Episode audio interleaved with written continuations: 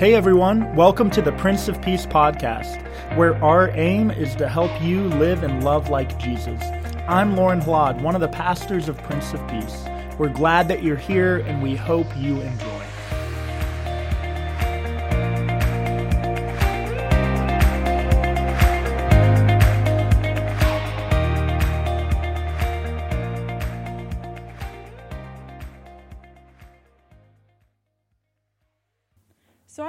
Begin our time together with a little question What do we know about God?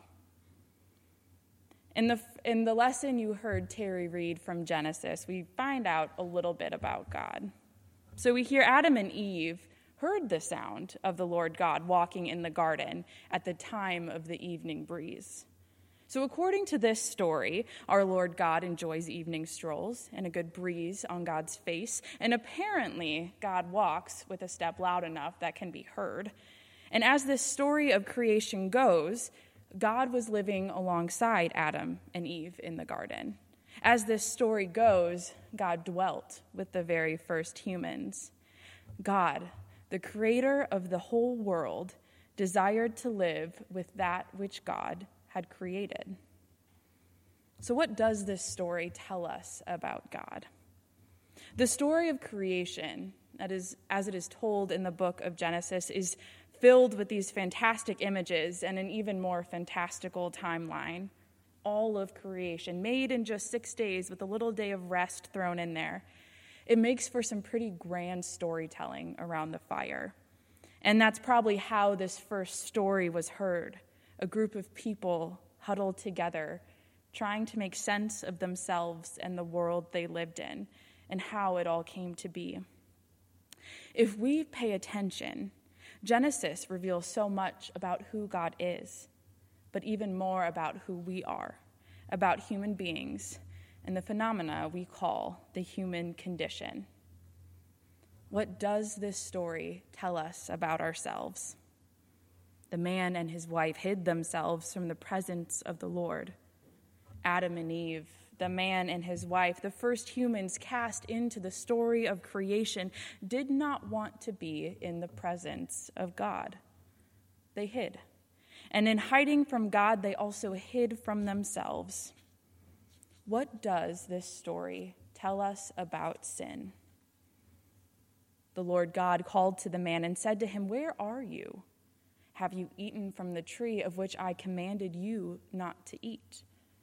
This is the story told to explain how sin enters the world. This hiding from God, this separation from God, this is sin. The man said, The woman whom you gave to me, she gave me fruit from the tree, and I ate. The woman said, The serpent tricked me, and I ate. As sin enters the world, we become aware of something bigger than ourselves. The man and his wife realize they are vulnerable, and so they hide. Out of shame and out of fear, they hide from God. Sin not only separates us from God, but it creates division amongst ourselves. The man said, The woman whom you, God, gave to me. The woman said, The serpent. In our own strength, we can take no accountability for our weaknesses and our vulnerabilities. We can't even admit they exist. Sometimes we can't even admit that to ourselves. All we can do is blame. This blame creates division. This blame divides God's people. Sin, which separates us from God, also separates us from one another. We hide who we are from a world all too willing to cast fault and blame. We hide the fullness of who God created us to be, all too aware of how vulnerable it really is to be human. But we know that is not God's will. God walked with them in the garden and they walked together. God's desire to be is to be with and in creation. God's intent, God's desire for us is unity. God's desire is a house united. A house divided cannot stand. In today's gospel, Jesus points to power in human weakness. Jesus points to the power of, forget, of forgiveness. And where there is forgiveness, there is accountability. And when where there is a need for accountability, we are most certainly there. We want to blame. I wanted to blame my cousin for that broken vase. We want to blame others for things that make us uncomfortable. Shame is so much easier to escape when it is someone else's fault. And division just grows and grows. Jesus offers forgiveness freely and fully in his name. We don't have to hide the things that divide. Jesus' name offers hope for unity. In the name of Jesus, our hope is in a world restored without sin, a world where we once again are united in God by the very love with which we were created. In today's gospel, Jesus points to our need for unity. A house divided cannot stand. Separation does not lead to life, and God's will for us is life eternal. God's will for us is unity. God's will is to walk alongside us in the garden. God's will is for us to be as God created, walking together. But it is so much easier to read about unity. It is so much easier to nod our heads along to talk of unity. It is so much easier to stand in a pulpit and preach about unity. Unity is hard. Sin tries to turn our faces from God, and sin works to divide us in so many ways. Unity is the will of God, and sin is working against that very will. And when all is said and done, it just seems easier to separate ourselves. We create liberals and conservatives, white collar, blue collar, skyline, gold star. Division, division just seems to be easier in our world. And as we point our finger and say, it's them, not me, it's who they are, not who I am, it's what they did, not me, we create division after division and we cast blame on one another, and sin continues to sow division.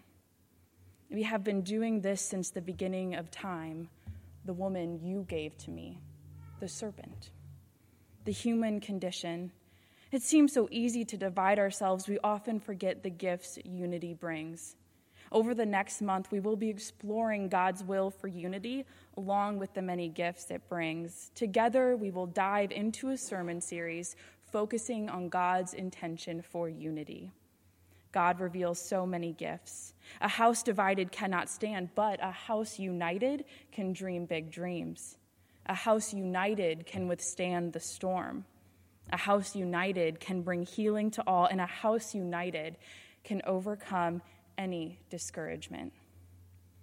But what does unity look like? Is it simply agreeing on everything? Is it nodding our head? Is it hiding ourselves for the sake of harmony? June is the month that we celebrate Pride, a month of celebrating God's own beautiful creation, claiming the fullness of who they are created to be and being loved for every truth they claim. God does not make mistakes. What better month is there to look to a world restored in unity through grace and peace? And maybe this is a very challenging month for us as a church to look at God's will for unity. Every time someone claims who they are in the world, God reveals more and more of a world restored through grace and peace. Every time someone declares their love to whomever they love, the world is a little more whole, it's a little more restored. Unity is the fullness of every single human being claiming that divine image in which they were made. And unity is all of God's people celebrating the diversity of that image. But this is not always what our theology has claimed. This is not the way we have always understood things to be. We are still learning how big and beautiful God intended this world to be. And learning is a process, it's a journey. It may be hard to see how this change in theology makes any sense. Maybe you are wondering how the queer community fits in with God's will. Maybe you are in a place where you need the church to offer forgiveness and confession for the way it has contributed to the disenfranchisement of the LGBTQ plus community. Maybe you're not sure where you are. Maybe the wave of alphabet soup and the onslaught of new vocabulary and a pastor saying queer from the pulpit is overwhelming and confusing. Maybe you have a lot of questions about yourself and your place in the world. And maybe you're queer and very proud of it. We may not be united in agreement around pride. So, if that can't unite us this month, what can? God loves each and every one of you. God desires to walk in the garden with each and every one of you. God wants us to walk in the garden together. God created each and every one of us beautifully and with great intention. God does not make mistakes. Maybe we can be united in who God is love for all the world. Maybe we can be united in God's love and in our need for God's love. A house divided cannot stand. As it turns out, just like those people huddled around fires, trying to figure out who they are and who the world is, we are still trying to make sense of ourselves and how we can live together in this great big universe we are still trying to figure out what it means to be human together. Luckily, Jesus gave us a little hint. A house divided cannot stand. God's will is a house united. God's will is a house united in love. Thanks for tuning in to the Prince of Peace podcast. I hope that today's message has brought comfort and inspiration to your life. Have a great rest of the week.